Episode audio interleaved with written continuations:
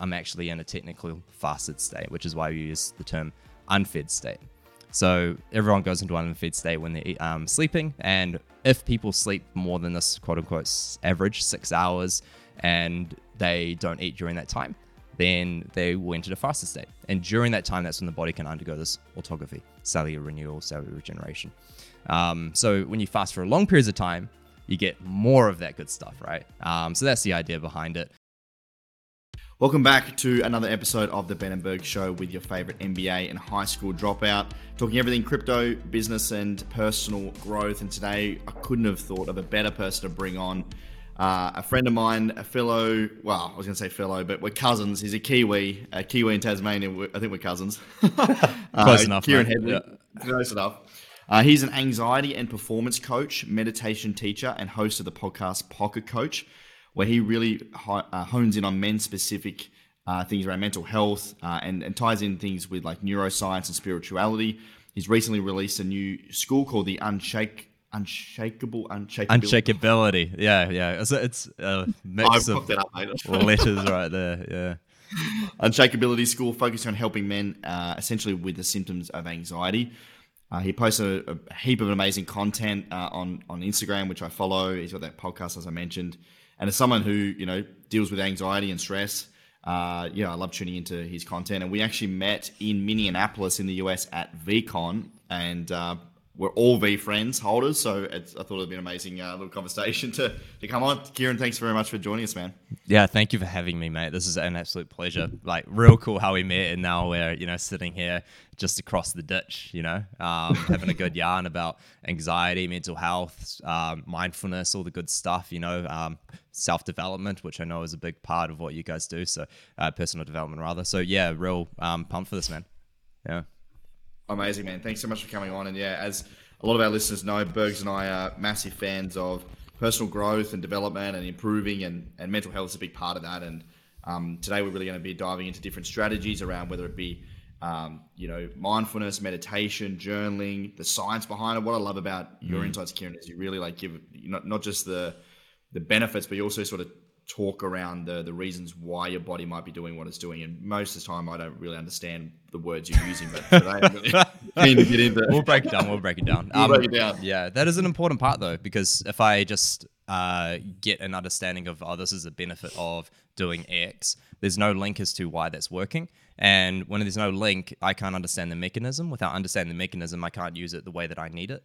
Um, so that's why I think it's important. For example, like a breathing technique, you know, that might be very calming. Uh, if someone just understands, oh, this is calming, they might just use it when they maybe get riled up uh, with anxiety, but then they might try to use it when they're actually undergoing panic, which is an, an, extreme level of anxiety. And trying to use a calming breathing technique when someone's undergoing panic is actually uh, counterproductive.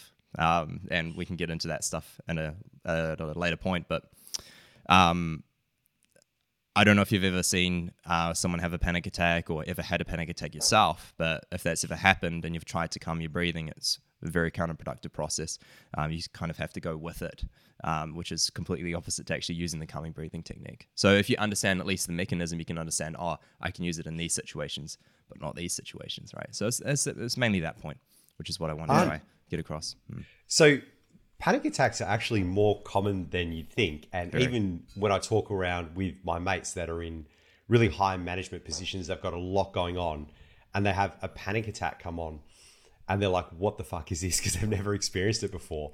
And the mechanism is hilarious to me where you're kind of breathing normally, right? You start to panic, you know, your heart rate goes up, and then you start to shallow breathe, and then your body's just like, oh, that's fine. I'll just breathe more. And I'll be like, yeah, exactly. And you're taking in yeah. like way too much and you're not, you're not holding your breath enough. You're not kind of, it's just, it's a quite a shocking thing when it happens to you and it comes out of nowhere and you have to deal with it. Mm. And mate, I'd, I'd love to know, like, if a panic attack comes on, what do you recommend? Like, how do people react to it? How should they deal with that? Go with it. Um, yeah. And I'll speak about that in a moment. Um, but I'll just share firstly, this is something that I've experienced a lot in my life is panic attacks. I really suffered anxiety for a big portion of my life. And actually, it started with a big period of time where I was depressed. So from depression, I went to anxiety with depression, and then of course, you know, that triggered me into doing this kind of stuff, right? Um, which has helped me a lot, and then I get to work with other men doing the same. But um, the panic attacks would randomly just be onset in random situations. I might be walking through a mall and I'll just suddenly feel panic. I'll be like, why am I feeling panic? Uh, I feel fine. Um, or I was fine a minute ago. And, or I might be in a conversation at the time with my partner, or I might have been literally at home where there's nothing around me and all of a sudden just panic attack. It was the most insane, um, confusing moment of my life. And after some time now that I've done a lot of more of what you would call, I guess, the work, right? I've come to understand in terms of where that was coming from in the first place back then. But it does seem like it comes out of nowhere. But when it does come on, trying to understand it is actually probably most, again, a counterproductive thing because it's very hard to figure that out when the brain goes into a state of threat detection and fight or flight. And in doing so, my vision, um, not just in terms of my ocular vision, so with my eyes, but in terms of my perception as well, in terms of how I'm thinking, becomes very uh, tunnel vision, focused. Like I can only see one thing. I can only just try find the threat. But like, how can I find a threat that isn't even around me when I'm at home alone? I can't. It's within me, but I can't process that when I'm in a state of panic. So actually, the best thing to do is to help myself to regulate my system first. So one of the best methods to do that, uh, from my experience with undergoing my own panic attacks in the past, and then also with how I've coach people through this as well, is to actually uh, enhance your breath, not calm it. Because the physiological response of hyperventilation, right, is from a demand of oxygen. And because I'm not able to get the oxygen in because I've had a collapse of certain um, I hate using names too much, but there's these alveoli, um, which are sounds like aioli. That's what I remember. Um, which are in your lungs is you've literally got I think it's like millions. I can't remember the exact count, but um, if you were to spread them out all along uh, the ground, they'd fill out the size of a tennis court. That's how many of these alveoli in your lungs you have. So many. And what these are responsible for is when you breathe in it's converting the oxygen into uh, sorry it's taking the oxygen from your lungs and pulling it into your bloodstream and then when that oxygen is converted into co2 it's pulling the co2 out from your bloodstream into your lungs so that when you exhale you're exhaling the co2 right so that's what these are responsible for now when you undergo stress they collapse right and when they collapse it makes it very hard because the body's trying to retain co2 which is why it collapses um, but makes it hard to take in the oxygen that your body's demanding. So it thinks it doesn't have any oxygen. So it's like, right? Um, yeah. Now, the best way to uh, counter that is actually to enhance my breathing. Like I said, not calming it because I'm trying to give it more of that oxygen and I'm trying to reinflate these, what we call these, or re um, instigate these alveoli and reinitiate them. And to enhance my breathing or to do a double inhale, which is called a physiological sigh can stimulate the opening of these alveoli. Aioli. yeah. So Mate. you can basically. So I'll just say say just to summarize it. If you do undergo panic, um, tr- deep breathe with a strong inhalation through the mouth is usually better because you've got bigger mouth than you do a nose. and just do that a few times over. Sit up straight because it gives you a feeling of empowerment. And then revert once you've done a few inhales, once you feel like you're getting control to a double inhale through the nose or the mouth is okay. and just do that a few times, and then you can start calming your breath. But if you go through that process, and if you just remember to deeply inhale, if like there's anything that you remember, just deeply inhale from the moment you start to undergo panic, uh, you'll find that you'll start to regain control of your breathing, which will make you to feel like you're more in control and therefore help you to feel safe and therefore reduce the amount of uh, turmoil your nervous system is undergoing. Yeah. Mate, what a great tip. I um, actually went to a talk on this as well. And what you said is great. And I'll add one thing. So if this happens to you for the first time, you're going to be overwhelmed, right? And mm. it's a very unnerving experience. And if you're very, very unsure, do the tips you just heard. But one other thing I can give you for safety is, and if you're really not sure, literally sit down with your back against a wall because mm. you can pass out from this, right? Like it That's can be true. quite overwhelming. So you don't want to be yeah. sitting up or standing up. So do that and do the breathing techniques and get yourself back on track. Yeah, no, that's beautifully put, um, Yeah. mate. Exactly, exactly. Yeah. And and mate, before the show, you just mate, you're an absolute animal. So you're currently fasting, right? Yeah, yeah. And but not too I- far in at the moment. But yes, yes. Yeah, not too far in. And mate, can you maybe take us through why you decided to do this, um, how you're doing it, and what the benefits are of fasting? Oh, mate, there's a list of benefits, but there's also a list of risks as well, right? And we can't talk about benefits without risks. I think it's important. Um, like to your point around the breathing, right?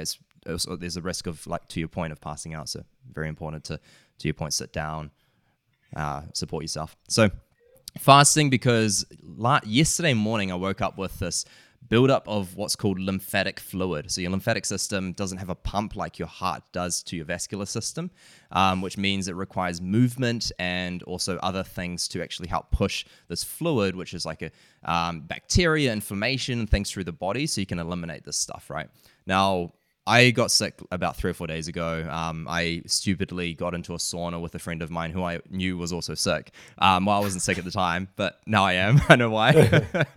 and um, so as of yesterday morning, I started to feel this like pressure build up underneath my the my right ribs, and I still did my running, my ice bath, everything I'd normally do, which was helpful because I was able to get through my day just as I normally would, even though I was more fatigued and I was technically sick, which would have previously in my old days been a day where I'd been in bed. So what's awesome about that is it just goes to show the potential of the human body when you give it the right things, right? But that aside, what happened is the fluid moved down to my lower abdomen, um, lower part of my stomach on my right side still, and it was quite tender. I'm like, oh man, I really obviously need to get rid of this. So I needed to uh, look into ways to flush it. And one way that I knew to flush lymphatic fluid is to fast because it decreases inflammation, which reduces um, often a enlarged lymph node that might be maybe causing congestion of lymphatic fluid. So fasting can reduce the inflammation. I took some turmeric with uh, black pepper this morning. Um, and also, apparently, I didn't know this until this morning because I love looking at this stuff, right? Medium chain triglycerides, so things like coconut oil and all that sort of stuff, can as well help to drain your lymphatic system. I'm doing a lymphatic massage this afternoon, doing a sauna, all the good stuff, but fasting for that. And then benefits for fasting, that's one of them. Another is, of course, autophagy. Autophagy is like cellular regeneration um, and renewal.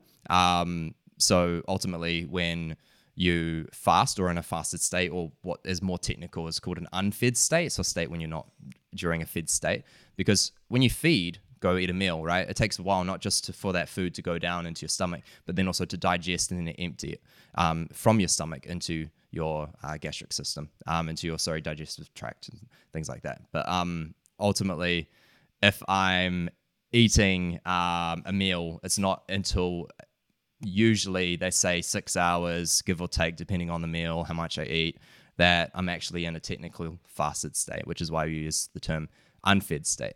So everyone goes into an unfed state when they're um, sleeping, and if people sleep more than this quote unquote average six hours and they don't eat during that time, then they will enter a fasted state. And during that time, that's when the body can undergo this autophagy, cellular renewal, cellular regeneration. Um, so when you fast for long periods of time, you get more of that good stuff, right? Um, so that's the idea behind it. Um, but there's also other things like um, it can increase something in your brain called oh god, I, I you know I'm going um, into the names, sorry mate. Um, but kynurenine acid. Um, it's basically an, an acid that I don't know enough about to be honest. But what I do know of is that a certain amount of it can create certain beneficial things for the brain's chemistry, but too much of it can be negative, which is why I find if I'm in a fasted state too long, I start to get really clouded in my brain. That can be partly due to a lack of sodium, which is why I'm putting salt in my water um, during my fast. But also, as well, it can be the fact that um, as well too much of this kynurenine acid in my brain as well can lead to that. So it's just yeah a play of things, but I, I reckon it's important to be safe with it in the ways where if you start to feel dizzy or faint, stop your fast, break it. If you start to uh, again get that like lack of mental clarity and you just can't like think properly or see properly, which can happen. Um, for one thing, definitely start putting salt, a little bit of sea salt or like Himalayan salt or something into your water, um, just to make sure that you're getting some sodium in. Otherwise, you're just flushing out all your nutrients because um, when you're fasted, of course, you're not getting in any of these sodium, any sodium for food or anything like that, which is essential for your nervous system to operate efficiently. And I know this is a long spiel, but um, ultimately, just to tie that up, um, yeah, it's important to bear witness to your symptoms in terms of when you start to not feel good and to break your fast if that's the case. And you can build up your tolerance for fasting as well over time. So these are all important things to consider. Yeah. Mate, I love the process you've gone through where you're like, okay, I've got fluid retention. How did mm. this happen? Right, I was in a sauna. Old mate was sick. Bastard got me sick. Okay, what can I do for this? It's the lymphatic system, something to do with your lymph nodes. Right, I need to move this around. So what can I do? I can fast. I can have natural anti-inflammatories, and you know, you can, it's it's just so good. It's like troubleshooting the own challenge, your own challenges. That's the idea, amazing. mate. Yeah, it's the idea. Like I've been through. Um, when I was younger, when I was 21 years old, I abused testosterone, for example. That messed up my um, hormonal system in terms of my testosterone dropped because I ended up getting some fake stuff during a cycle which then boosted my estrogen, which then also boosted my thyroid. So I was um, hyperthyroid, um, yeah. and also um, array, a, an array of other things as well went wrong with my body, which just caused like constant napping. Um, need through the day. Um, it caused like brain fog ongoing. It just caused so many issues um, that also triggered depression or re-triggered depression for me for a while. And to fix that, I had to learn so much about my own body, of course, as you can imagine, to try move away from that. I worked with an endocrinologist as well who tr- helped me to get my testosterone back on track. And then about three or four years later, I got hit with actually a bout of chronic fatigue. That wasn't because I abused testosterone, because as you can imagine, I never touched that stuff again after 21. Um, yeah. Screw that. Um, but just uh, actually, I should highlight there is um, there are doctors that will um, get you onto testosterone replacement therapy. I think that's a great thing if it's needed. So if you do know that your testosterone is low, that is an option. But yeah, I'm not a doctor, by the way. Just should put that out. Um, now, when I went through that chronic fatigue phase. I furthered my knowledge, and then, of course, I got my concussion from a car crash about 10, 11 weeks ago. So that's another. Um, this is my fourth concussion now. So this is another like recovery phase Oof. I'm going through. And every time I'm going through a new recovery phase, um, which seems to keep happening to me, um, I of course want to further my knowledge and understand a little bit more in terms of what's going on, so I can fix it as soon as possible, and then hopefully be able to help others as well if I can. You know. Hmm. I really like this because you've it's almost like a forcing function where these things have happened yeah, to you, pretty much. and you go to like, well, it's it, a similar story to me where you go to like general medicine, and you're like, they'll try and fix a minute problem. It can create more problems. You want to learn more about it because you want to get back on track, and they happen more and more throughout your life. And we honestly just need this knowledge as preventative, right? Like as Ben's taking selfies, he can't help himself. send me that. Send me that later. Yeah. we need this knowledge as just like to be preventative before these things actually happen. And I'm just wondering, like, you've created this entire business and gone down this path. Was this spurred on by the events and challenges that you had in your life previously? That's a great question, man. A couple of things spurred me on. One is that exactly. So you nailed um, one of the nails right there. Um, the other nail is the uh, fact that my friend who suffered anxiety took his own life um, back in when was this 2017, and I didn't know it was going to happen. Um, it was unexpected from my point of view, and I was even meant to catch up with him, like we'd actually been messaging like a few days earlier, but um, because I'd only moved back to New Zealand at the time from Melbourne. Um, I was trying to get my personal training business at the time up and running because I was a personal trainer then. And um, yeah, I was just, you know, overwhelmed with all this new stuff happening in my life. So I was like, not really putting that as an urgent matter in terms of catching up with my friend Caleb. And in short, you know, got them got a call from some mutual friends a few days later and taken his life. Of course, you know, really sad moment for me. But um, it also as well was an inspiring moment for me in terms of the gift that he gave me, um, which is inspiration to not just be more open about mental health conversations, which at the time was pretty much non-existent. I just started speaking about my, like the fact that I suffered depression because at the time anxiety hadn't really triggered properly for me then, um, even though I'd had a couple of panic attacks, but it wasn't upfront for me. I didn't know that was the case at the moment at the time, and I just started being blatant about what I was struggling with, and people were really put off by it. Like I'd just share it very openly, and you know, like, oh man, it's been a rough day. When they asked me how I was, I'm like, you know, I've been a bit depressed today, and they'd be quite almost taken back because it just used to be me saying, yeah, I'm all good. like, you know? yeah. Um, so they didn't they didn't know how to like um I guess approach that, and I wasn't expecting empathy, but I just wanted to be real and honest because Caleb was unfortunately not real and honest, you know, enough. It, it seems, um, you know, that to the point where, um, actually, no, I take that back. He was real and honest enough to actually share when he was struggling, but I guess my problem was the fact that um, I didn't. There was like a disconnect. So it was open, but I never got to uh, an opportunity to go and sit down with him when those moments came up, unfortunately. So ultimately, I thought by being more open about my issues and my challenges, that hopefully it would inspire others to do the same and that this, these conversations would become more normal rather than off putting. So that was another yeah. big reason why I went down that path. And of course, as you can imagine, the more I went down that path, the more um, inspired I became about helping people that also suffered from anxiety because I became one of them very soon after. Um, yeah. I love it, man. And I think like everyone in some way, shape, or form probably suffers with something or struggles with something. Yeah, and especially men, I think we're not great at talking about our feelings and emotions, and you know, we try and hide it or try and get on with it and try and fix it ourselves. Mm. You know, I want to. You're very knowledgeable in a bunch of different areas. I know you. You know, you're meditating. You do. Uh, you do ice baths. Yeah. You know, you, are doing breathing. You, you, know, you know all the science behind it. Like you, you're obviously like super switched on across all of these different areas let's like look at the the layman's person, right? Let's let's look at me for example. So I am trying to optimize for um, you know, happiness, uh, overall like energy, uh, de de stressing, you know, moving through anxiety in sort of social settings. I'm a bit of an introvert at heart. You know, the things I've worked on recently primarily is like eating healthier and and going to the gym, right? They're sort of two and sleep, right? We know that's sort of core importance. Where would you point someone to start with? in like all these other things that you've got going on, whether it be, as I said, you know, the the ice baths, meditation. I meditate as well. I journal. Like I feel as though like I'm doing a, a range of things. But what what do you think is like the biggest thing or biggest few things that you know you've seen make the biggest impact for someone that's like, I want to make a difference in my life. I want to get better. Where do I start?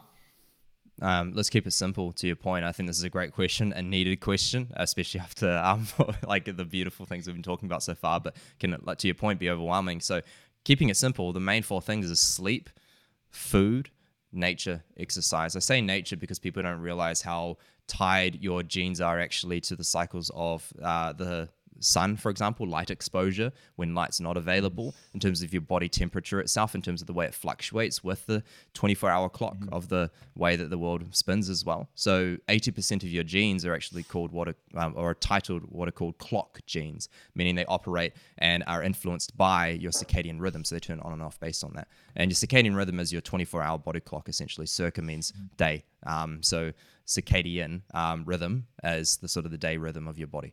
And when you are aligned with sort of like when the sun's coming up, you're um, sort of waking up around that time, you're getting good light exposure through your eyes um, that'll send the right signals to parts of your brain that will say, hey, it's time to wake up, kids. You know, like um, I call myself kids just for ease. Um, and uh, let's get going. Let's secrete some nice cortisol and adrenaline and dopamine into the brain and into the body so we can get you moving forward. And then when you see the colors of sort of that sunset color where it's like orangey, red, yellow, blue, that contrast of colors actually sends signals to the brain if this is the evening time that is because it sends a different signal if you're looking at this kind of light in the morning the two hey it's time to start winding down. Let's secrete some melatonin. Let's make let's secrete some um, more adenosine which is sleep hunger and it will help me to start to feel tired and ready for bed right? So these kinds of things are very important actually um, that also tie into um, overall well-being. So to start with sleep if you can optimize your sleep which actually ties into optimizing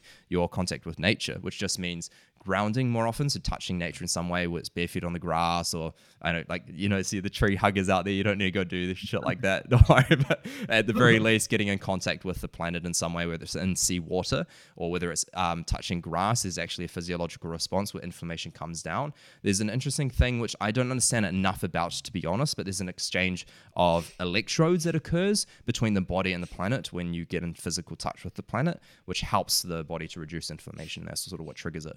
But that's funny. Mm. Kids, just quickly, like that's super funny because, like, you know, you're you're a Kiwi. I'm from Tasmania. Like, we grew up, you know, as cheesy as sounds, on grass. Yeah, like, that's all the was. Like, like in Launceston, you literally are not allowed to build a building higher than three stories. Yeah, like there was there was true. one guy that tried, and everyone like the, the council like shut it down. Like there's just not it's it's not allowed to be like commercial in Tasmania. It's all grass, and like there's something about going to the beach or going to the park or just going like in nature. That's just like or camping, right? There's something about that when you're just out in nature that's just like relaxing mm. and you feel de-stressed and you sort of forget about all the worries of the world. It's it's funny that there's genuinely like a sort of science behind that. There really is. Also, also as well the um the way that your the oxygen um ions charge differently. They negatively charge in such a way where when you breathe in these oxygen ions, which are which happens when water sort of clashes, so waves from the water or water falls itself. If, if you've ever breathed around a waterfall, it feels fresher. It's the reason why is because these ions, oxygen ions, are negatively charged or even they I've read some science articles that said super negatively charged, which is very unsciencey. But anyway, um, it's, it's, based on the um, the friction that's occurring during this sort of um, flow of water, and um, when you breathe in these ox- these oxygen ions, um, just by inhaling around that type of water when it's moving a river or anything like this, um, you'll feel very fueled in, in terms of oxygen. And some doctors have even titled it as a natural antidepressant when you spend time around waterfalls or rivers or yeah. like flowing rivers or waves or things like that, just because of the way that when you breathe in these negatively charged oxygen ions, oh God, that's a mouthful, um, uh, it can help I don't know the connection enough because I this is a while I read this article, but um, the I know that there's a connection to serotonin, which depression um, partly by definition is a lack of or insufficient amount of serotonin or capability to utilize enough serotonin, and um, this is one way that you can enhance that. But just to that point, like that's only a portion of it, right? Is just get yourself in touch with nature once a day if you can. Um, do some deep breathing once a day if you can. Um, exercise um, three or four times a week if you can. Um, eat the best you can and sleep the best you can. That's literally like the basics, the stuff that if everyone's doing um, to the best of their ability with what they have. Um, I think everyone in general would be better off anyway. Um, and that should be the basics that people should focus on. And they shouldn't even look at all this crazy fasting stuff and all this other stuff until they just yeah. get the basics sorted. that's my opinion anyway. Mm. I love that. As you're talking, I was getting this imagery and thinking through what I do in nature. And the things for me are is cold water from just in general, but mainly nature or breathing in forests. So probably a month ago, I was going really hard at work. It was about 8 p.m. and I'd absolutely crack the fucking shits. I'm like, fuck this, fuck everyone you're all pieces of shit. Fucking just throw it, in the towel. Bank, bank can get fucked. So I went yeah. to the beach, right? 8 p.m. went to the beach. And there's just something about breathing in that air, putting my mm. feet in the cold water, hearing the waves crash, that in five minutes I was already calm. And it was unbelievable. Or even when I go outside every morning, water the plants, I'll be wearing thongs and I'll just put water on my feet. And then when I walk over the grass, I'll take the thongs off and I'll walk across. Or I live quite close to the hills. So I'll go for a walk up there and just after like 20 minutes of just breathing it in, listening to the sounds, or going for a walk without my phone or not listening to a podcast, just resets everything for me. And it lasts for days. It's absolutely incredible.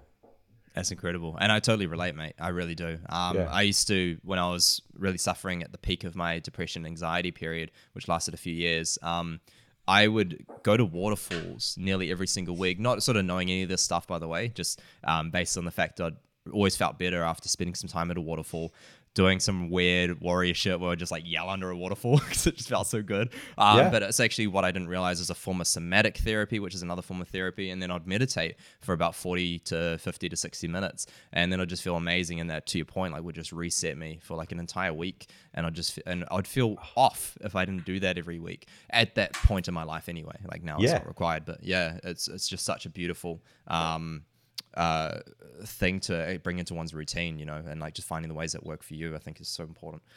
And you have a cracking photo on your website as well of you like near a waterfall just looking zen AF, mate. Just meditating. Oh, thanks, You're looking mate. fit. It looks amazing. Yeah. I'm like, I need more of that in my life. Yeah, it's a vibe, mate. Switzerland, mate. That's where it all, all, the good stuff is. Or South Island of New Zealand has some good stuff as well. I've seen from what I've seen. Yeah, I, I'm always waterfall hunting, mate. Whenever I go to a new place, Bali is another great one. Um, but whenever I go to a new place, I'm like searching frantically for like the closest waterfalls, just because I enjoy being around them. Yeah because I want to dive into like the science behind meditating. You know, mm. I've been Bergs and I big in meditation. I've been meditating for five, six years now. It's a core part of my day every morning. Um, I, have done a Vedic meditation course. I use awesome. apps. I've done on my own, bunch of different stuff.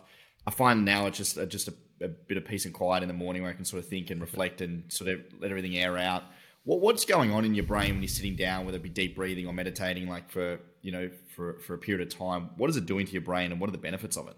So it depends what way you're meditating. So, for example, if you're doing some form of focus meditation, it will certainly trigger stimulation in your prefrontal cortex. So, the big meaty part of your brain at the front that's um, re- essential for planning and acting on plans, um, or also as well processing um, a massive amount of information as well. So, as you stimulate this because of the fact that you may be focusing on your breathing or you're focusing on a body scan or whatnot, this will stimulate strong activity there.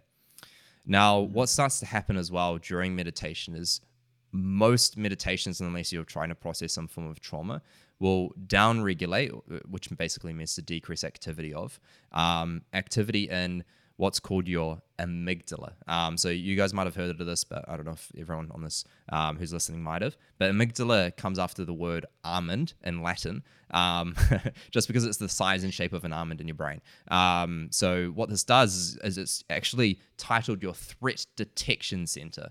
So when you're out in the woods and you see a tiger, not saying anyone here has, but um, it will trigger, right? When you're um, going through a breakup, it'll trigger. When you're thinking about having a difficult conversation, it will trigger. When you un- when you suddenly get pan- pa- like panic ongoing and it's just on set randomly, um, it'll trigger, right? So the amygdala is designed to detect threats and to then um, trigger secretion of adrenaline from your brain stem um, into your brain and body, and to then uh, send you into a fight or flight state so you can react accordingly based on whatever you're conditioned to do in that moment. So, for example, um, back in the day when I was struggling with anxiety, my uh, reaction to uh, scary situations was to react with anxiety and to react with panic. But then you can recondition that over time, right? Um, but what meditation does is if I'm sitting there for a good amount of time, my brain starts to recognize it's safe. Um, even something as simple as just following the breath or um, even re- reconcil. Oh man, my brain's not working 100% right now. Reconcilate. Can you say that? Re reconcilate. Ah. It's not coming, man. It's not coming. I'm just gonna ditch that word. But yeah, yeah. Reconcilate. Oh god, no, it's not saying. I know the word in my mind. It's just not connecting. It's my fast, mate. I get it. Um, but anyway, that word aside, it's um, allowing me to um, in whatever sense I'm doing that meditation, other than the trauma focused meditation, it'll reduce activity in this amygdala, the threat detection center, and therefore will allow me to decrease the amount of adrenaline and cortisol, your stress hormone, in the body, which will give me a calmer state. So if I take this state, which ideally meditation is done in the morning, it doesn't have to be, but it will set me up as well to manage then and to take on more stressful situations more easily because I now have a greater capacity purely because of the fact that I've got a decreased activity amygdala, which then puts me in a situation where I'm less reactive because I'm less in a stress state to go about my day, which is why meditation in the morning can be very, very helpful. So, this is just um, some of the basics behind meditation. Of course, there's so many other ways to approach it. I mean, um, uh, like I mentioned earlier, the whole trauma focused meditation, which would do something completely different, which would really trigger your amygdala. But the purpose is, is to actually pro- um, give yourself an opportunity to process it, um, which is just a whole other conversation. But yeah, hopefully that is insightful. It's epic, man. Uh, it's so much. Uh, it makes so much sense. I mean, like for me, like if I'm not meditating in the morning and I just barrel into the day, I'm, I'm cloudy. Mm. I'm, I'm, I'm not really being able to manage you know things that pop up and challenges and stresses of every day so like I, it makes total sense mm. one thing i'm trying to implement is like a end like afternoon sort of reset because i find by the end of the afternoon there's been so much stimulation throughout the day that you, you, sort of get that brain fog and then i can't really concentrate in the afternoon where i found if i take a, even a five ten minute sort of just quick reset it just allows the brain to sort of like like flush out all the all the crap and sort of start again yeah um it's a, it's a it's an amazing way to enhance performance. Yeah, I know, Mate, absolutely, I wanna, absolutely. And also the yeah. word I was um, looking for was reconcile, and I can't like it, the, in the point reconsolidate, like, like something like that. Anyway, you get my point. That was the word I was looking yeah, for. Yeah, yeah. Anyway, um, mate, I want to take a bit of a different direction because mm. you, and I were sort of on a similar path when we met up in in uh, Minneapolis. You then moved to, and I forget where was it. Italy? Yeah, yeah, yeah. So you were on this, you know, sort of self discovery journey, still on that. I, I, feel as though like we're all going through that in, in different ways mm. or, or forms. So I really loved watching your content around Thanks, like mate. you were just in the middle of Italy. So when we doing your caught up as not well, I remember that. Yeah, it was. Yeah, yeah. N- not giving a fuck, like just doing your thing on your own. I was like, and I've been doing that now for like the last, you know, six or so months. I want to like dig into what it's like for you traveling alone. What are the things that you've, your challenges you, you face when when spending time on your own in another country? What are the benefits of that? And just like, I know you're back in New Zealand at the moment. What's next for you? Like, what uh, what, what do you love about just being on your own, man, and, and doing your own thing? There's a lot there, man. Um, so I'll answer the aloneness part first because that actually is the reason why I continue to uh, be open to you know moving to different places. I, when depressed, really suffered loneliness, regardless of whether I was on my own or whether I was with other people. And uh, loneliness, by definition, is an, em- the emotion or the feeling that one has, rather than actually um, the situation, because that's more aloneness. So I can be alone or with people and feel loneliness. And I would experience this constantly, just based on the fact that I didn't feel a sense of connection. I didn't feel heard. I didn't feel seen, not just by others and those around me, but I reacted to that in a way where I couldn't then see and hear myself. Um, now, this sounds very almost like woo woo, like in the way I say that, but the point is, is what ended up actually uh, shifting this for me, um, because loneliness is actually a strong symptom that is experienced by those that are depressed as well. Like there's a strong connection. So if those are, that are listening to this and I'm like, oh, I suffer loneliness constantly, that could be a symptom for sure. Like it's something to look into for sure.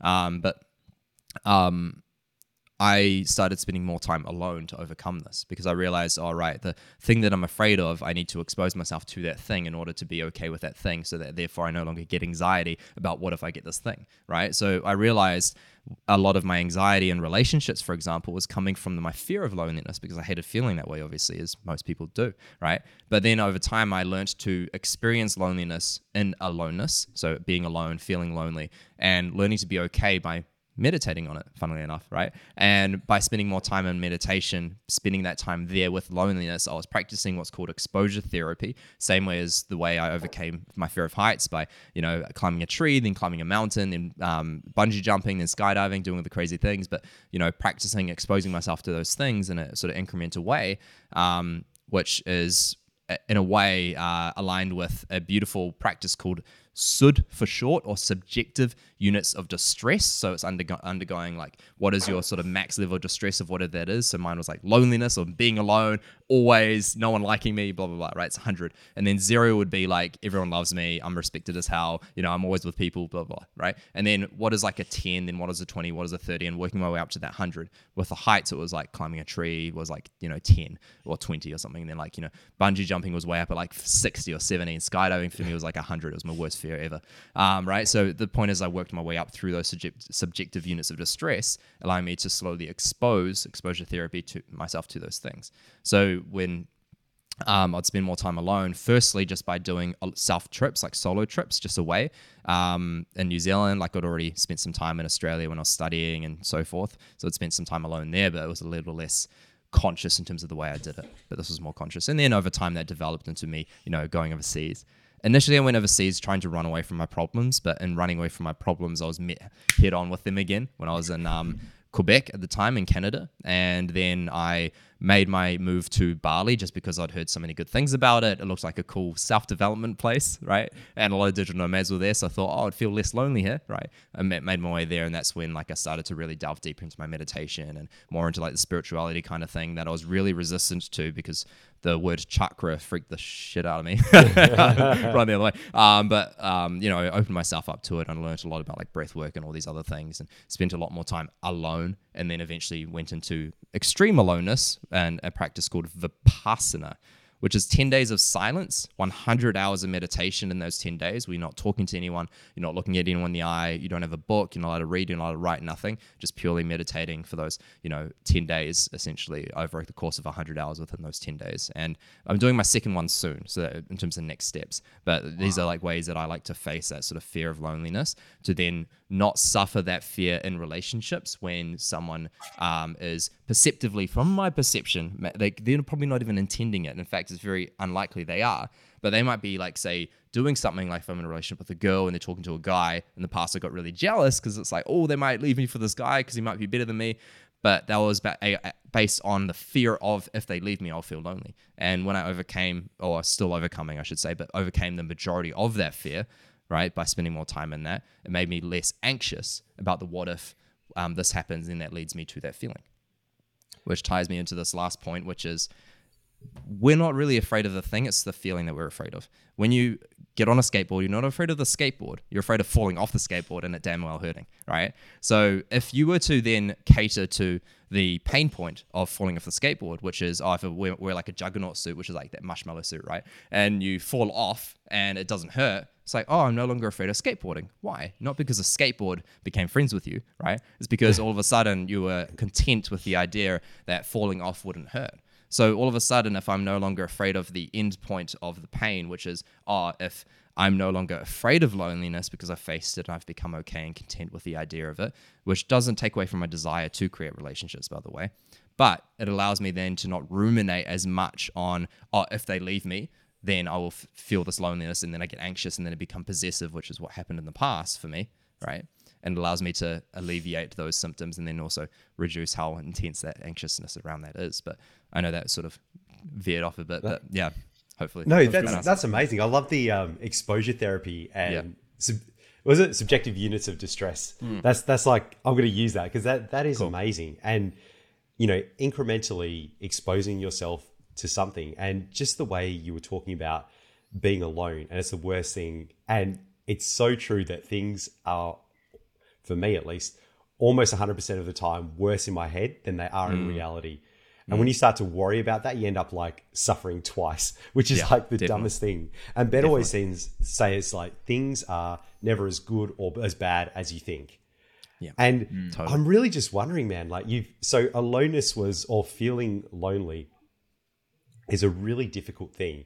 And it was the most challenging thing that you had. And you kind of went up that ladder and you started to go through and expose yourself to it and I guess become more comfortable with it and notice your reaction to it. And then you've gone kind of to the extreme with like Vipassana and, Yeah. uh, you know, 10 days uh, silent meditation, which I could imagine is just incredibly difficult but rewarding. And I'm wondering, like, all this nomading, like, that would be a very fearful thing for you in the past. Have you actually come to enjoy it and seek it out now? I have, yeah. There's an. It's interesting because I've found so much, as you pointed out, comfort. Um, because it's firstly, it's got to be safe, which will give me comfort. So um, that's the interesting thing about exposure. It allows me to start to learn how to see that. Oh, this is safe, which then brings a feeling of comfort. But the cost to that is that because I became more comfortable in aloneness, I started to veer away from uh, relationships a little bit more, and even especially deep relationships, because it's like, oh wow, there can be so much turmoil here. Why would I get into like a deep relationship, right? So that's what started to happen, and then now I've just found a balance with that. But um, yeah, to your point, absolutely. Um, sorry, what was the exact question with that? Yeah. So loneliness was something that you were kind of, um, you know, av- avoiding and you didn't want to feel it. But then That's you right. did exposure therapy and then you went like right to the extreme, like traveling and nomading. That's right. And I'm just wondering, like, is nomading after you've gone through all that exposure actually something that you like and enjoy? Or is Oh, it more of just a kind of, you know, practice to keep yourself, you know, um, mentally fit Yeah, for the yeah. loneliness challenges that you have?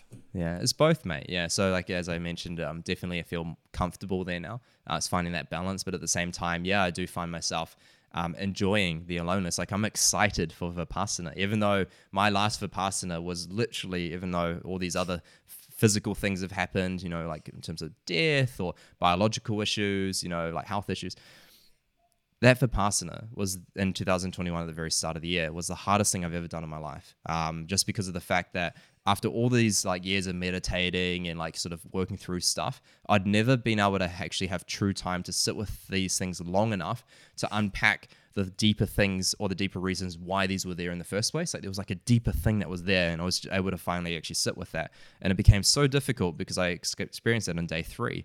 I'm like, holy shit. I've got another seven freaking days of, being exposed to this with no distractions, right? Um, no music, no anime. I love my anime. No people, right? Nothing. Um, not even like some delicious food. Like the food was decent, but it's not amazing. Um, you know, so I couldn't distract myself, and it was a very scary thing, and it was very overwhelming. There were many moments where my mind was, you know, um, talking to me saying, "Come on, Kieran, just get out of here. You know, it's okay. You've done enough." Like these kinds of things, right? And you just, I just overcame those thoughts. But um, I'm as you mentioned, it was the most rewarding thing I've ever done as well because of the fact that it was the most challenging. So that's why I'm excited for this um, next Yeah. Vipassana as well, for sure. it's fascinating where we don't allow ourselves time to just sit and do nothing and Mm. allow those thoughts to surface. It's always, I have to be here, I have to work, I have to do this thing or be with my friends. It's always distraction, I have to be on my phone. Totally. And that's, I can imagine that's an incredibly challenging thing to do. And my sister in law went on one of these. She actually went away to a place to do it. Is that what you Oh. Yes, do? That's right. Yeah. So there's actually. Can you talk us through the days, like the setup and how it actually works? What works? happened? Oh, Yeah, I what love The intrigue. Yeah. Um, so you can go on to it's literally um, the easiest thing to access once you know about it. Um, if you go to I think it's dharma.org. So it's D H A R M A dot org. I think if I remember correctly. Um, I'll find yeah. No, so it's not that exactly, but um, I believe it's. Um, I can send you the link, and then you can go. Yeah, we'll put it in the show notes. Yeah, yeah, yeah. So anyway, it's um, if you literally just searched for Vipassana anyway, which is V I P A N. God, my brain's not working. When I fast SSANA? today. A- yeah, exactly. yeah, yeah. Um, then you'll be able to find it anyway. Um, the uh, there are thousands, from my understanding, or at least a thousand anyway, for Vipassana centers all through the world. There's one just north of Auckland where we are. I think there's like four or five in Australia, um, but they're everywhere. And these centers are actually free to go to. Um, what if you can get a slot? That is, um, which is completely free, by the way, to do so as well. And how it works is, and the reason why I'll talk about the history briefly, and then I'll talk about the um, actual practice. But the history is that um, the Buddha Gautama Siddhartha, um, which is um, his actual name, um, then got called the Buddha, even though there's been thousands of other Buddhas before him and after him, which essentially just means Buddha. Bud is um, mind, and Da is above, so meaning he has transcended his mind. Um, and then Buddho is anyone that's sort of living as a slave of their mind, right? So essentially, when someone becomes a Buddha or gets um, called a Buddha, it's because they've transcended their mind or become liberated. And Dharma, um, which is the word I used earlier, is sort of the gift of liberation. And he wants to give Dharma to as many people as possible. And this was 2,600 years ago when he lived. You can sort of research his history, it's real interesting. Um, and he uh, uncovered this practice that he called Vipassana. And so he started taking people in for 10 days at a time into the center and he would teach them meditation and a certain style of meditation, the Vipassana meditation. And it's very simple, it's actually very straightforward, but it's just the fact that you're exposed to meditativeness or insight for such a prolonged period of time with the focus of building an ability to focus and then also an ability to unpack. And it, through those two simple abilities that you're building, um, you're learning how to then also become non-reactive. So, in the ability to be non-reactive to my sensations, um, which is essentially the goal of the whole practice, um, then I now become capable of being quote unquote liberated from my mind because when my mind tells me something, I'm like, ah, that's okay. You can do your thing. I don't need to be phased by you, right? That's the sort of response that I get to develop through this practice we call Vipassana. And that's the, that's the sort of uh idea behind the practice. But how it works um, is you sort of go along, you do these 10 days. If you complete it and you got something out of it, you can donate money. And that's how they keep the, th- the centers going and things like that. Um, so some people donate a lot, some people donate Are you little. like sitting in a room? Yep. Are you like sitting? Is this like dark, pitch black for a week? Like, t- are you sitting on the floor? So- are you okay, laying okay. down? Are you in a chair? Like, talk, to- talk like, us through step by step. through. You rock Yeah, yeah, up. You just So you someone's you dropped you rock off up. there, and Yep. what happens? Yeah. Yep, and then um, they introduce you to people and things like that. So you're still talking then, and then I think it's around like 5 p.m. or 6 p.m. after you've eaten some food. Um, they go, okay, cool. No talking starts now. Now it's like you know 10 days of no talking, and you're not looking at anyone in the eye. The only person you can look in the eye is the teacher, um, or the uh, assistant teacher, and that's it. And the men are divided into like one um, like area, and then the women are divided into another. So there's no distractions, right? Um, That's the idea. Is it just like one room, or you have your own sleeping areas, or so the eating rooms are separate with the men and women. Um, you've got your own what they call a cell, which is your own sleeping room. Um, and the reason why they call it a cell is quite literally that's what it was termed back then because it would just be like the small room, which it is. It's literally like in terms of the size.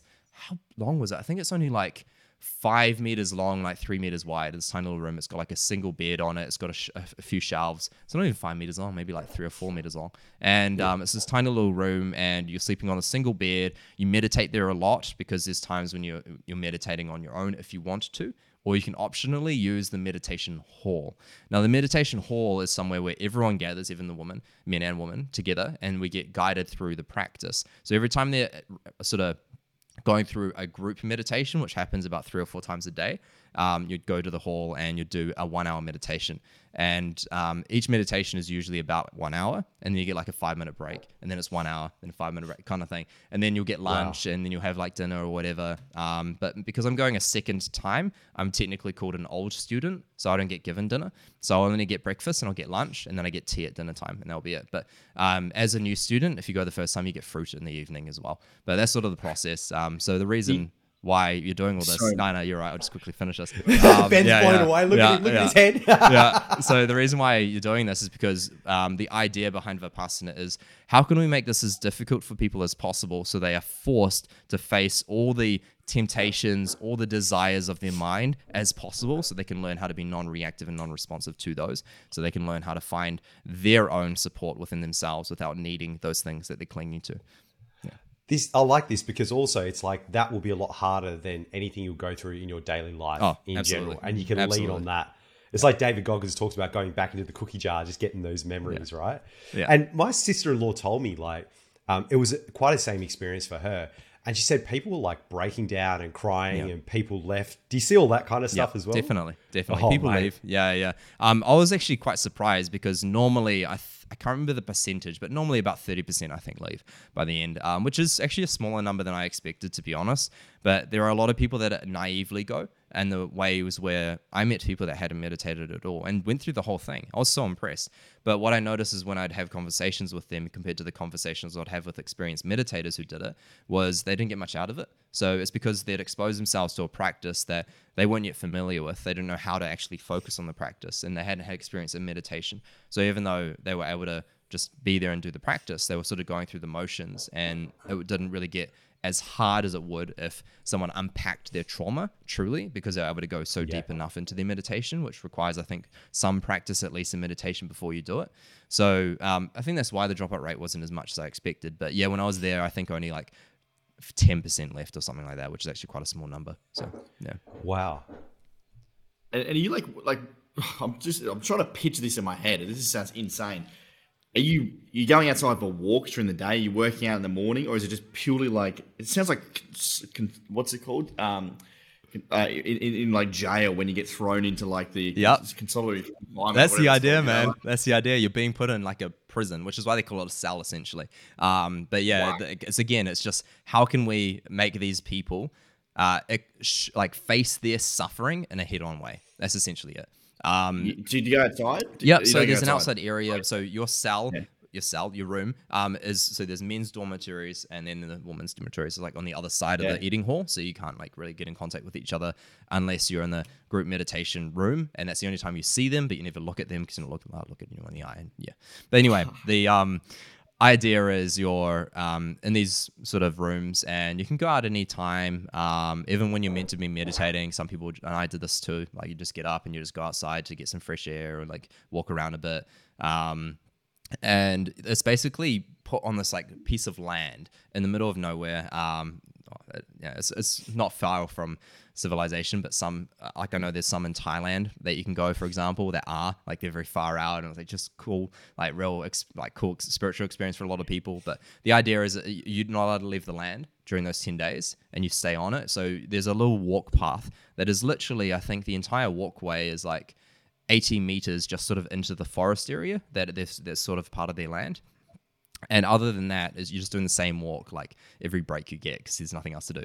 Um, so um, when you get like this like one and a half or two hour break for lunch, I think it is during the middle of the day, you eat your lunch, then you go outside and you just walk up and down for like an hour. the same little like patch of field, or like sometimes you, you get, just do the little walkway, or yeah. You get yard time, mate, in prison. Yeah, literally, literally, that's what it is. Yeah, they're literally creating the conditions so yeah. those deeper things surface, which is Correct. amazing. Correct. That's the this idea behind so it. Yeah, but that's what that's what a lot of people don't see is they see like oh prison like that's like you know why would I do that? Um, which is understandable, you know that's their perception. But um, yeah, like my experience has been, and to your perception as well, um, has been a, it's more of like a liberating experience based on the fact that I can go so deep within myself in such a um, way where I can learn and uncover and unpack ways to support myself without the need for a phone device, without the need of like uh, a Tinder app or like uh, like sex or like you know or like drinking or smoking or anything any of these things. And I can use that support going forward in my life. That's a fantastic thing. Um, but just Amazing. remembering that as well, um, this is a one-off ten days. Um, I've lost some of what I've actually I actually built during those ten days, based on the fact that I was I lost some consistency with how much I meditated and how deeply I meditated over those last two years since then. Um, like I did my own self for vipassana for three days, booked out a place and like spent 72 hours there. Um, but it's just not the same, mate. Like I'm, that's why I'm doing another one. Yeah. Yeah. Oh, and imagine all those other people spur you on as well. Yeah. Um, yeah. Definitely. Yeah. Now, before we before we move on to crypto, which I'm very excited about, I've got a question around any kind of um, book or material recommendations for anyone that's listening to this pod. So specifically around like um, meditation and spirituality, and some of the ones that come to mind for me, like the kind of easygoing ones, are Siddhartha or the monk who sold his Ferrari. Ooh, I'm just yes. wondering if yeah, if you have any recommendations on books or materials that mm. the podcast listeners can go away and grab that will potentially expose them to this or benefit their lives. Yeah, totally. So um, one that I haven't yet read because I'm still I still need to buy it, but I really want to listen um, read it is the Science of Meditation: How to Change Your Brain, Mind, and Body. It's a book by Daniel Goleman and Richard Davidson. Um, there's two scientists that um, have done a lot of uh, research around meditation. Um, so it's something that I personally want to read because that will be a great way to understand meditation um, in terms of like the sciencey stuff if that's their interest. Um, but in terms of more like um, easy reading type sort of books, I honestly don't know much, honestly. Um, like I've read a couple of Sadhguru's books. Um, Sadhguru is a um, spiritual leader um, from India, and he, I believe, is like in the top 50 most influential men from India. And you know, India's well, a country of like two billion or something. Like, so yeah. saying something, right? But essentially, like you know, the, the, his teachings have, um, which are also quite controversial to many, but have really helped a lot of people to go, get into their meditations and like um like learn a lot about their own self in that sort of insightful way. And uh, he's certainly helped me as well like just from some of his teachings that I did like anyway and would go deeper into them. So I read a couple of his books so S A D H G U R U. Um but other than that mate like most of my stuff has come from experience or from like my own personal interactions with like monks or I'm um, like when I was in Thailand, which is real beautiful, or like going to like this monk retreat when I was in Bali or um, the Vipassana itself, um, but also as well listening to sometimes podcasts by like Sadhguru or like Mooji Baba is a good one, M O O J I. He like logically helps one to sort of grasp this experience of separateness between like the awareness and the mind and body. It's like quite beautiful in terms of the way he teaches people. So I quite like that.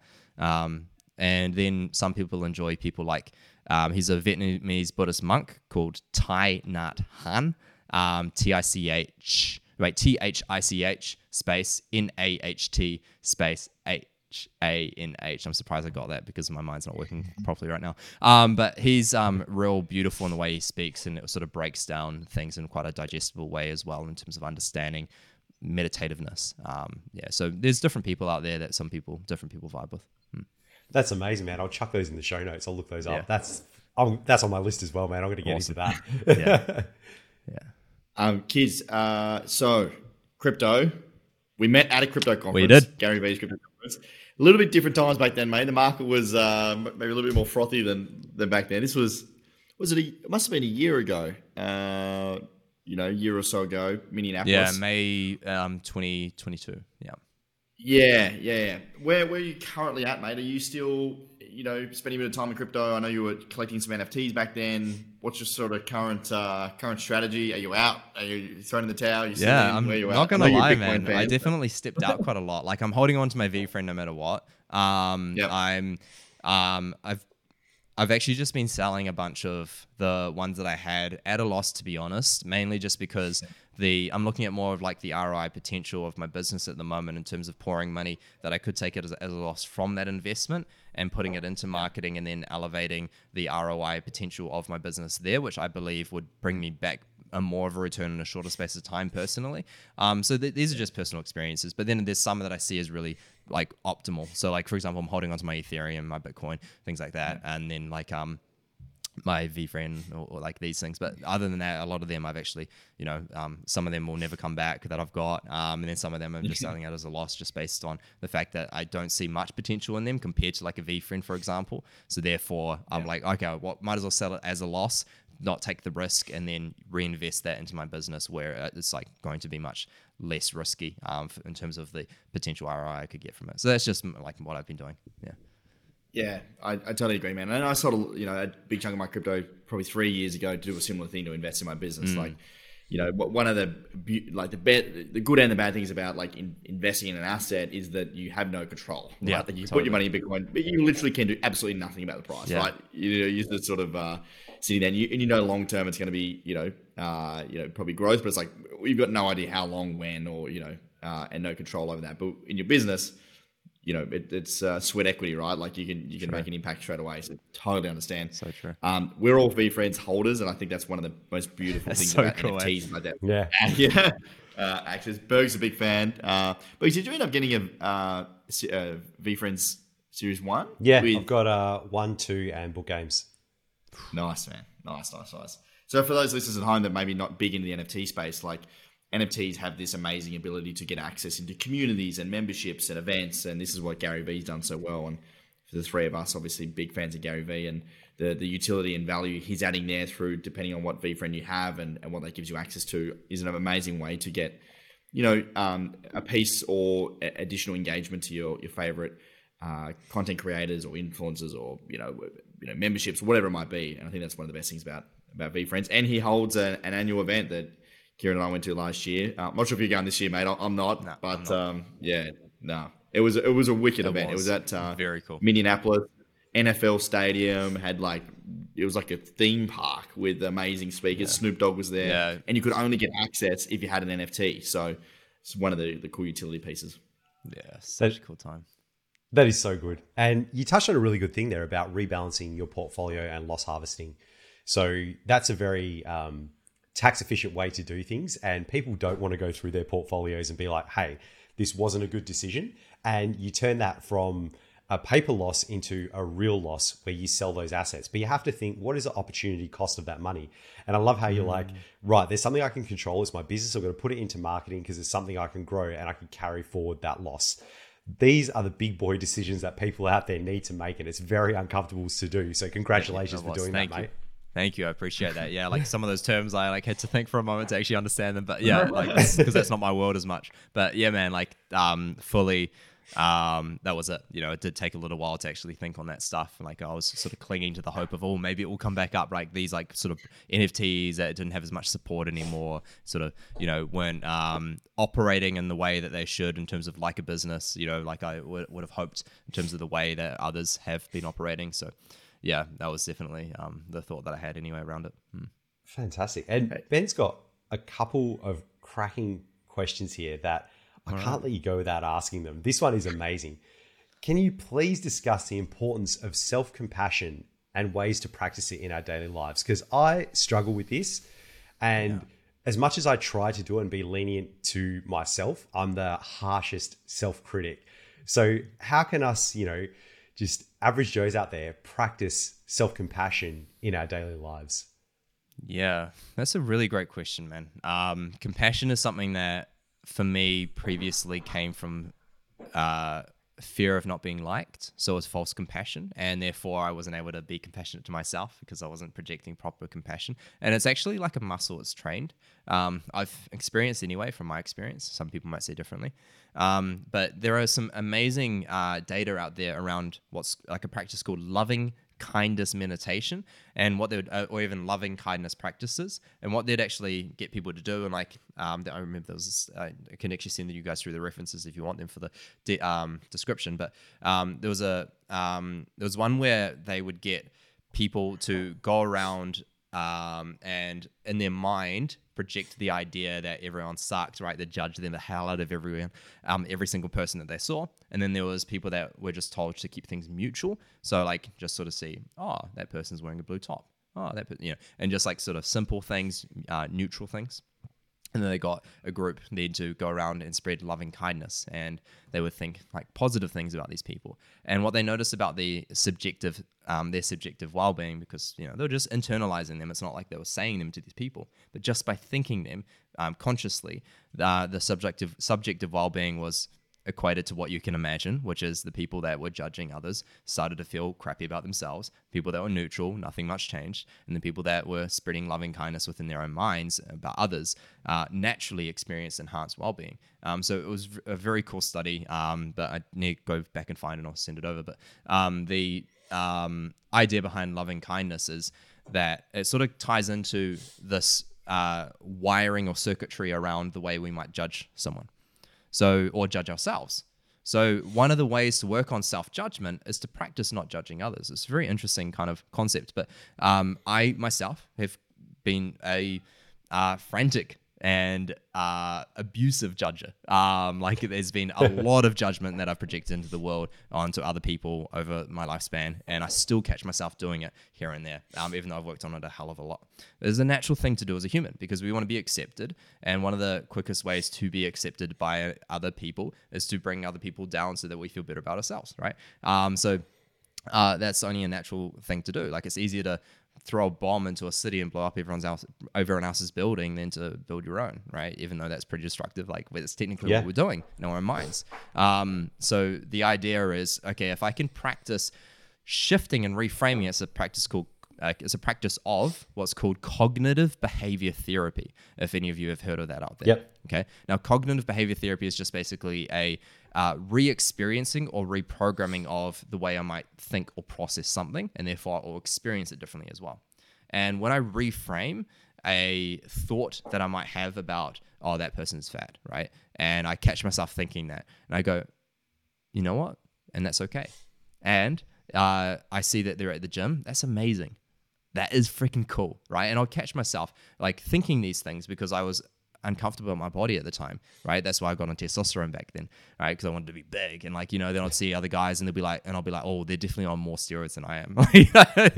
But like, I'd catch myself doing that, and I didn't realize um, that that was causing so so much of that self judgment at the time and triggering a lot of it. It's not all of it, but that's definitely a big portion to it, right? So as I practice just reframing these judgments, I also started to reframe organically the judgments with myself. So all of a sudden, when I started to instead of think, um, oh, I'm a bit puffy here, or like, oh, I, am a bit small now, or oh, like I my, my nose is weird, or whatever. I'll just start to th- like think a little bit more compassionately about it, just because I practiced being more compassionate in my thought process with others when I'd catch those judgments that I project within my own mind. So that's definitely a fantastic method to use, and I still use it today because I still catch myself judging. It's very human. It's not. It's nothing to judge the judgment, right? Because that's just adding and compounding the um, sabotaging effect that we have. That's a big one.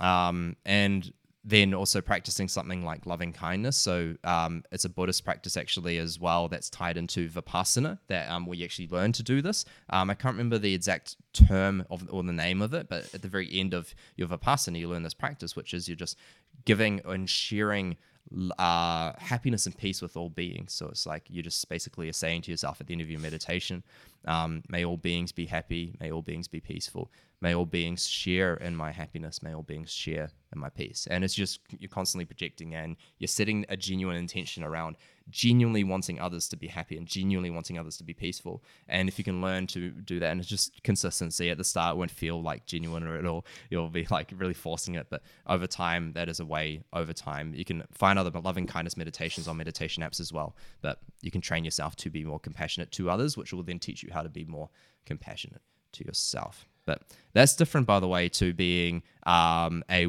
doormat right? Being a yeah. doormat is not compassionate. I want to say that, by the way, very quickly, because I used to be a doormat. That's not compassion, right? Being a doormat is actually not compassionate at all to the other person because I'm putting myself in a hole of a situation where I no longer can support the other person.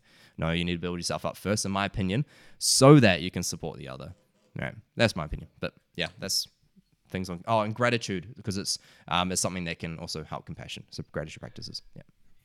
That that is amazing, and it's you're so right. Where it's like you're in a plane and you got your kids, and you put the oxygen mask on yourself first. Yeah, and totally. it's so counterintuitive to think cognitively reframe yourself using CBT and think about other people and how you judge them, your thoughts about them, but then you thinking in that way actually helps yourself.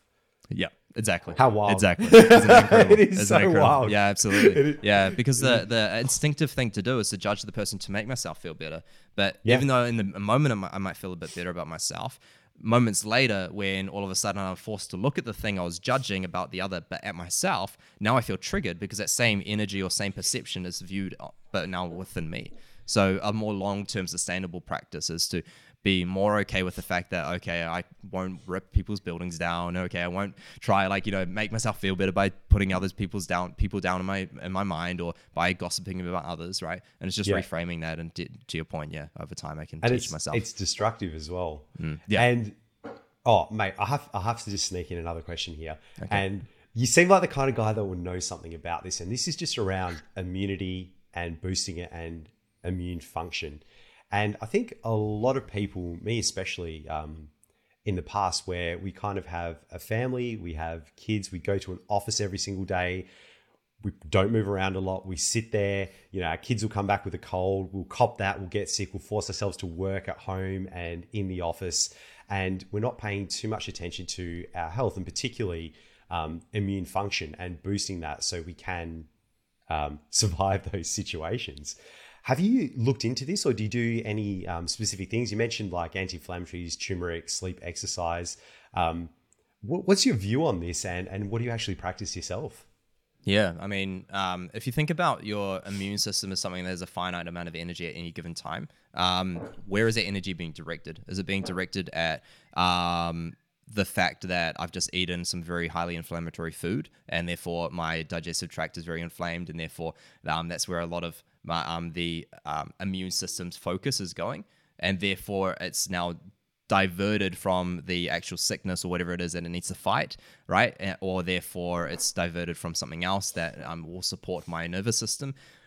Ultimately, it needs to direct its energy somewhere, and it can, will take away from other places. Which is why when I get sick, I get tired, not because the sickness is causing fatigue, but because my immune system is now focusing on fighting uh, that illness or whatever it is, and therefore it's taking away from my mitochondrial cap- my, my mitochondria's capability to uh, function efficiently, which is basically the membrane in the cell that allows me to uh, take raw fuel that I'm eating, consuming from the outside world, and turning it into actual energy, um, calorically, calorically, metabolically that I can use.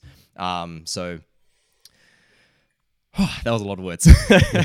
but um, ultimately, uh, with the immune system support, one way for sure is to be kinder to my body for sure. And when I say kinder, I don't mean decreasing all stressful avenues because stress is important. I need to actually undergo physical stress when I do exercise and when I do ice baths, when I do breath work. These things are important. Um, and when and then also I need to balance it with a lack of stress, like meditation, right, yoga and sleep, right. So I need to balance that. So I do need injections of stress, but I need times where stress is low because that allows for what's called heart rate variability, which helps. By the way, I'm not exactly sure too much about the connection. I don't know enough about heart rate variability in that sense, but I know there is a connection between high heart rate variability, which is seen in much fitter people, um, and their ability to fight off illnesses and to um, feel energetic and to recover quicker and things like that.